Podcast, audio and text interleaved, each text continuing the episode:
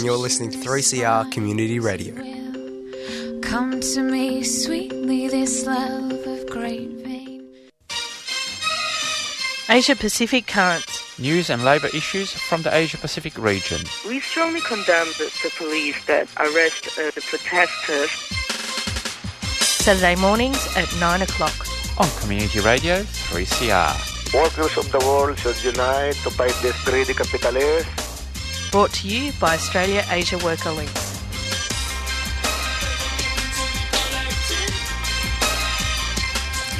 Good morning and welcome to Asia Pacific Currents this Saturday, the 5th of February, the first Saturday for 2021, which means, Pierre, we are live in the studio for the first time in about a year and also our first show for the year.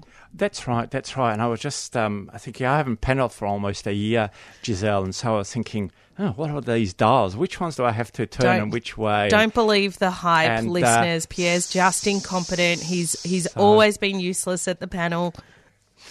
Well, well, listeners, I can assure you though there has been one um, positive uh, development here because we are COVID safe. So now we have perspex glass uh, between us, so Giselle cannot hit me. I cannot whack him anymore. over- so over the that's uh, panel. for me. I feel much, much. My mental health has just improved so Are you going to remove the um, intervention order now that there's a piece of perspex between us and I actually can't assault you anymore? Um, well, we'll wait and see. We'll wait and see. We'll wait and see. So anyway, it's fantastic to be back uh, though live, and thanks to all the listeners. Um, I, I, I will say, I'm sorry, Pierre, before we go on. I mean, the, the studios really had, the whole station has really been converted to a COVID safe space. And as you know, as the listeners who support us ju- politically as well as financially, it was no small task for the ta- for the staff at 3CR to do that. We, you know, they sought donations, they sought funding in order to. Um, install all of the studios with perspex and to keep all of the studios stocked with um, PPE, with um, sanitizer and so on. So just a huge shout out to 3CR staff for an extraordinary effort to, to keep us all safe.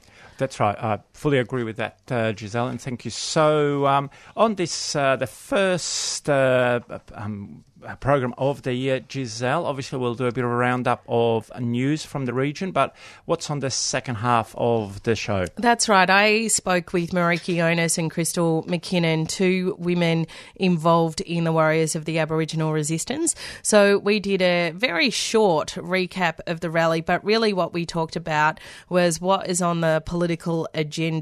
Um, in the Aboriginal rights movement for the year, or, or or even where to from here, because Invasion Day has been building as an extraordinary mainstay event on the political calendar what do we do with that energy? Um, sounds fantastic, and that's a very good question. I look forward to listening to it. So um, that is in the second half of it'll come on about uh, fourteen past nine o'clock. But so we better move on. We've got seven news items. A bit of a recap for the last um, few months. I'll go first. Uh, we go to Myanmar, obviously. Where earlier this week on Monday, the military in Myanmar initiated a military coup by arresting most leading politicians, annulling the recent election and suspended the constitution. The military um, only relinquished power in 2011 after almost 50 years of military rule. Now, the actual reasons behind this coup, coup are still unclear, as the military had drawn up the current constitution to guarantee itself almost complete power, while the uh, NLD led civilian government had backed the military uh, against the um, military campaign against the Rohingyas, both internally and internationally. While the military has started has stated that it has that it stepped in to rectify the widespread fraud of last November's elections, speculation is mounting that the new coup leader, Senior General Min Aung Hlaing, was uh, concerned that the NLD continued popularity would eventually erode the military's power in the future. A campaign of civil uh, disobedience has started, including health workers who have sta- staged a series of strikes and have become begun wearing red ribbons. And for people in Melbourne, there is a protest uh, in about two hours at 11 a.m. at Federation Square. And moving now to the Philippines, where the wave of repression continues. Late last year, in December, we brought you news about the arrest of seven Labour activists in Manila under the guise of terrorism charges. While there's an ongoing international campaign to support these activists, the repression by the government continues. On the 30th of December, uh, last year, nine indig- indigenous Tumandok farmers in the Philippines were killed by death squads on the island of Panay. All those killed were members and leaders of Tumandok, a local organisation actively opposing major multi million dollar construction projects that encroach upon their lands. 16 others were arrested and remain in detention under charges of terrorism. On the 20th of January, the Cordillera Regional Director of the Philippine National Police issued a shoot to kill order against Cordillera Indigenous leader Windel Bolinget. Uh, and that was in the event that he resisted arrest. Windel is facing murder charges for an incident in 2018 in the southern island of Mindanao, even though there's no evidence he travelled to Mindanao at any time in 2018 just shocking news, um, really, there. And we now go to the Pacific, to New Caledonia, where on Wednesday of this week, the government of New Caledonia collapsed after five pro independence politicians from the FLNKS, the National Union for Independence group, resigned. This crisis has been brought on by two intertwined issues. The first one is the proposed um, sale of the Brazilian Vale nickel um, factory. Indigenous uh, people have been waging months of struggle against its sale to another global company as they want a local company to acquire it so that it can enact better environmental and labour standards. At the same time, following the independence referendums in 2018 and 2020, preparations should be underway for a new referendum that is supposed to be held late next year. Although in both referendums the decision was to remain as a French protectorate, the margin has been shrinking with expectations that the 2022 referendum will be incredibly close. and moving now to Iran, uh, on the 26th of January, demonstrations were held in 20 major Iranian cities um, in front of Social Security Administration and so- social welfare offices. The demonstrators had gathered to protest against continuing high prices, poverty, inflation, and economic hardship. In addition, there were many calls for the release of labour and social activists. During the last wave of nationwide protests against the increasing levels of poverty in October of last year, the government unleashed a wave of arrests. One of those arrests one of those activists arrested is 64 year old Labour activist Mehran Raoof, who has been held in solitary confinement since his arrest at his house on the 16th of October. There's an international campaign calling for his immediate release. And um, we move uh, back to our, uh, close to Australia, to Thailand. While in the second um, half of last year, there seemed to have been a pause in the use of repressive legislation like the Majeste Law, the Anti Sedition Act, and the Computer Crimes Act, it would seem that with the new year, the government has decided to step up its attacks on the opposition. On the 18th of January, Anchan, a 63 year old woman, was sentenced to 43 years in jail for posting audio clips from a podcast on social media six years ago that allegedly insulted the monarchy. A couple of days later, Thanathorn Jungru Grang Kit, an opposition politician, was hit with 11 separate lese majeste charges for making comments about the involvement of a palace owned company in the, in the bid to secure a coronavirus vaccine. He's now facing a, a sentence of over 130 years. Now, since late December, uh, human rights activists um, um, believe that at least 40 opposition activists have been charged um, under the Lese Majeste um, Act. And now to Kazakhstan. The local government of Shymkent have recently filed a lawsuit to suspend the 4,500 strong trade union of fuel and energy industry workers which covers workers in the oil, metallurgical, and energy sectors in Kazakhstan. While the lawsuit is based on legal arguments, human rights activists believe that a number of companies, including the oil construction company, the West Oil, and Bozashi Trans Kurilis company, are the ones driving this offensive. Unfortunately, this case is a continuation of the government's anti union agenda that has followed the 2017 dissolution of the Confederation of Independent Trade Unions of Kazakhstan and the jailing of the previous leader of that union, Erlan um, Baltabay, in mid 2019.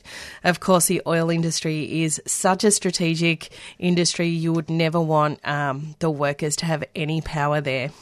That's right, that's right. And we go now to our last story to Turkey, where since the start of the year, when um, Mel- Melih Bulu was appointed by Turkish President Erdogan to head Bogazici University, one of Turkey's top educational institutions, there have been a series of protests by students and academics.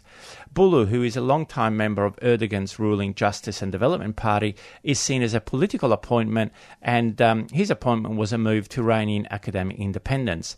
The protest in the last couple of weeks has spread nationwide and have become a new focus of political opposition to President Erdogan following hundreds of arrests um, of protesters by police forces.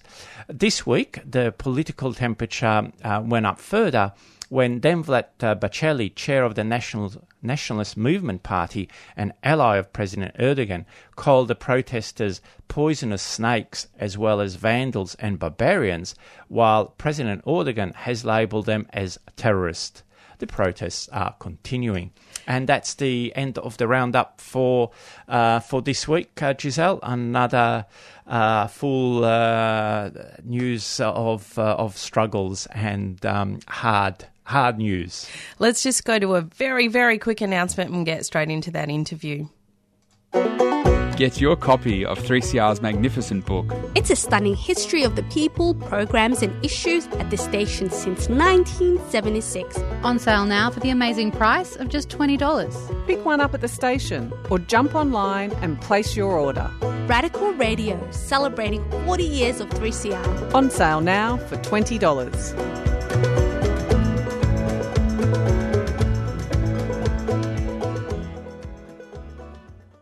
My name is Meriki, and I'm from the Gunai and Gunditjmara people. And I'm also an organiser of Warriors of the Aboriginal Resistance and attended the Invasion Day rally on the 26th of January.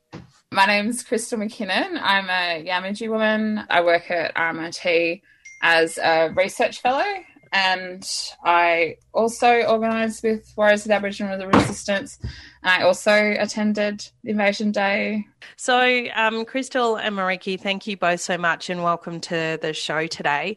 Um, and this is this is five years now, I think, or six years that we've been working together on, um, a, you know, the, these solidarity kinds of pieces of work, and particularly the Invasion Day, the Black Lives Matter, and the Deaths in Custody demonstrations. And I think it's always useful to speak after a demonstration, not just about you know how powerful uh, having that number of people on the streets is in support of these movements, but also kind of like a, a where to. So this year is the 30 year anniversary of the Royal Commission into Aboriginal Deaths in Custody. I know that was a major feature of the Invasion Day rally this year. I guess, Meriki, um, this is uh, sounding like it's going to be a focus of your activism for this year. Tell me a little bit about what you're thinking and what you're planning.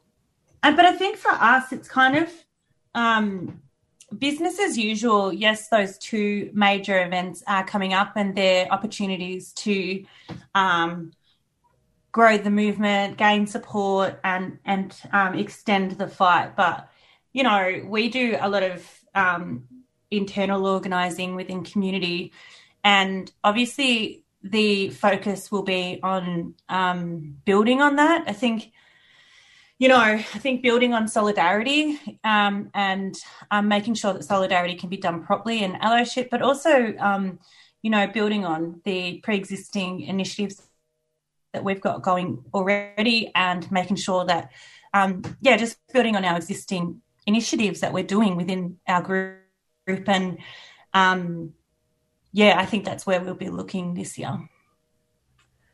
And Crystal, is the 30 year anniversary of the Royal Commission significant for you, do you think, or um, business as usual, the work just keeps going? Yeah, I think um, Meriki's right when, and I, um, when she's talking about um, them being a moment that we can galvanise more support in the fight for um, justice for, I guess, families of people who've died in custody and also you know communities that are criminalized and including indigenous communities. Um, i think that um, it's yeah like these these anniversaries and things are just kind of moments that capture the broader community's attention but um, you know the fight for you know rights and justice and um, continues every day in you know in in our community. So I do want to say that I know that um, families who've lost loved ones in custody are organising around um, the 30th year anniversary, and there is a call to action. They've asked, there's a petition to meet with the Prime Minister.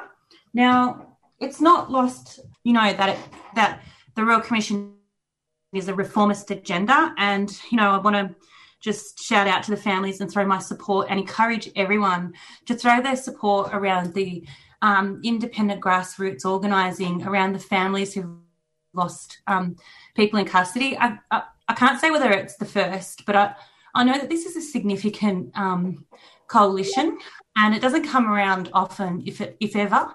So um, I want to, I just want to say that that will be also focus um, for me personally is that I want to support the families in their call for justice this year and how they want to do that. Um, and, you know, that's something that I'll be doing. And I know that they want to meet with the Prime Minister, but it's not lost on the families that that may be a fruitless exercise. I think it's about the action.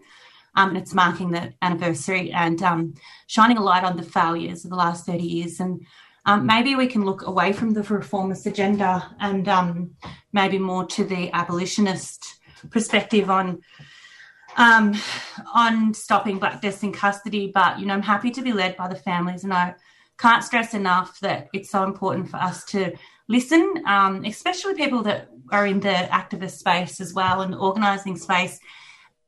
Um, that people with lived experience actually there's a, actually we need to listen to them um, and they have insights that we don't. So um, that's just sort of a, a, message that I wanted to get across to. Uh, yeah, there's an opportunity in April coming up. Both of you have spoken about revolutionary politics and that the task in front of us isn't just reformism because that's tinkering at the edges of the system and really we need to bring it down. But revolutionary politics aren't inherent. You know, they can be logical for certain oppressed communities, but there is um, such a task of learning what comrades before us have learned, learning from the mistakes that they've made, building on the lessons of the past, etc. Uh, and Marika, you also talked about really um, uh, working inside the community with members of the community. And Crystal, you talked about education. So how, how, much of a role is there for us as activists to actually do that educational work with new comrades, activists coming up after us, ahead of us, around us? Um, and how formal should that education work be? How do we actually impart our knowledge? Well, I mean, that's a really difficult, that's a good question. And that's something that we grapple with every day. How do we make what we're all talking about and thinking about and acting on more something that's um, worthy of consuming for the everyday person that's just trying to get by and survive, you know? Um, that's a really good question. And we're trying to do, like, Crystal writes amazing articles, and, um, you know, we're always contributing to the public commentation on commentary, sorry, on um on black politics, and it's constant. And I guess you can say that's one of the positives of having social media, but it also obviously has its limitations. Um, my answer is I don't have an answer to your question, Giselle, but I'll be listening to Crystal's answer. I think, um, you know, it's it, there's so many there's so many um different avenues for education i guess. Like it's in the conversations i have with both of you you know when i see you. It's um you know i think there's this kind of you know critical conversations we have with each other in more kind of everyday ways. And then there's also you know there's you know radio um you know public forums articles um it's in the classroom it's you know Ricky and I a few years ago attended that amazing um the community policing one what was that called Ricky do you remember that um that was um how to how to organize away from triple zero how to Okay. stop calling triple zero or something like that and it was run Yeah. by Rachel, Rachel Fersing. Yeah. Um, you know, those sorts of so when it, when you say formal things, when you talk about formal education, Giselle, I know that we've been talking about um, as a collective, like how do we kind of create, you know, run the, these types of workshops that are being done in the US are really exciting and useful ways, I think, to um, kind of organize within the community. Um, and I don't think that we do that enough here in Australia. Um, yeah, like there's so many different ways I think that, um, yeah, I don't know, how does education happen? And, you know, continually also educating ourselves, right? Learning new things and reading other people and listening to other people all the time. Um, I don't know. I don't have a good answer either. Just that I I, think it's- always continually learning from all of you, all of you and everybody, and that um, we're always very mindful of how we can do education as well back within to the community, the mainstream, too. You know that sort of thing. I think those were great answers, and part of, I think, what we as activists need to have a bit more confidence to do is to say, um, we don't know, or yeah, that's that's a real challenge, and we're still figuring that one out. And um, you know, I have immense respect for both of you for um, saying that you know we this is an area we need to work towards and we're still figuring out how to do it respectfully and openly and honestly but also effectively and i think that is the challenge that has faced activists for millennia is how to is how to do that so i guess we all just keep working on it That's so funny. Um, I just remembered something, Giselle. Actually, Crystal, you're quite like that too towards me. Um, you two are just really good at pulling us up, like just pulling us aside, because obviously, you know, Crystal, you've you've got a PhD in history, so you're very, no, you've got like a wealth of knowledge, and you know, Giselle, you.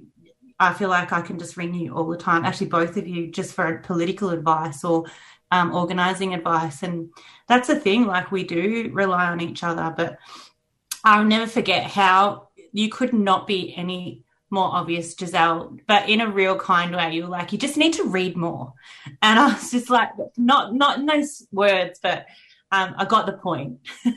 um, and it's good when you can have those open and honest um, dialogues because, you know, um, I'm still a student too, you know, and I think that being in that space too, and how do we all learn together as a community, and how do we take that information from institutions or wherever they might sit in the in the minds of our most intellectual community members and make it accessible to every single community member so they can self-organize. Yeah. Well, I, just as a final question, I wanted to um, raise the issue of solidarity movements, and I know that we refer to these people as allies. I'm not into that languaging, but I accept that's what we're using. That's a, a whole topic for another interview. But what advice or um, comments, what words would you say for any allies out there that want to be involved in a um, in solidarity with these movements? How can people get involved, and how should they be? How should they act? How should they operate once they enter the Aboriginal solidarity movement space? I just I think that people need to listen and like like we're talking about at the start of this conversation to get behind say if it's deaths in custody like listen to the families and get behind what they're calling for.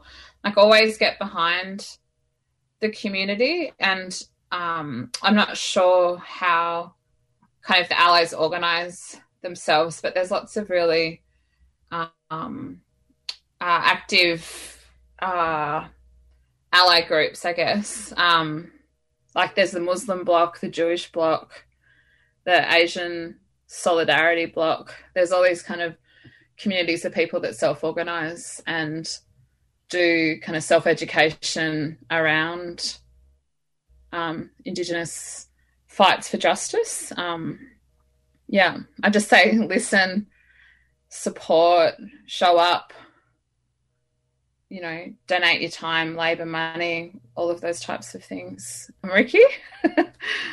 oh, I don't know. Look, I agree with everything Crystal says, and I think we're getting in a space now where we're getting good at it.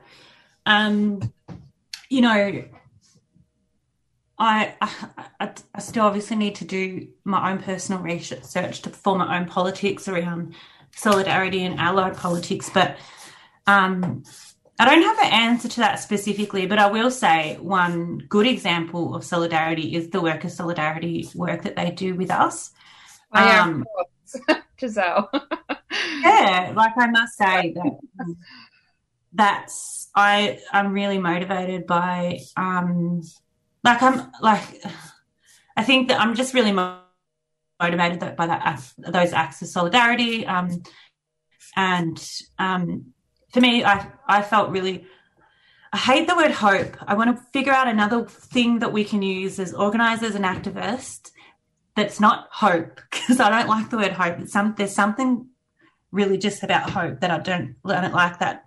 But for want of a better word, I want to say maybe hopeful for now. Um, I'm just really proud of how everyone got together for that invasion day, and and I love how organised we were. I love how trained we were. I love how we got together and there was discipline and not every, we weren't here talking about oh well that person posted this on um, social media three weeks ago so we're not going to work with them. Like i feel like we've grown as a movement and um, as maybe an activist community to um, just like work together. And for me that just looked like real good work. And we were working in and, and it you know we pulled that one of the in my opinion one of the most amazing feats off in 2021 to pull off that COVID plan to shut Murdoch and the government and the police up about us not being able to protest. So um, I don't have the answer to incredible. Yeah, that incredible. Really amazing act of solidarity. Mm. Incredible that the it's incredible that that was that that that was pulled off. It really was. Invasion Day was pulled off in a way that um in Melbourne that yeah, you're right, Ricky. Like it's like no one can critique it, right?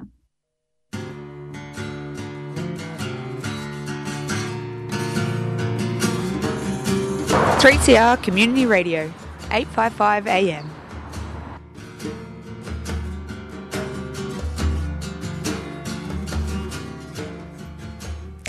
29 minutes past 9 o'clock here on Community Radio 3CR. This is Asia Pacific Currents, and we are in the final seconds of our first show for 2021. Pierre.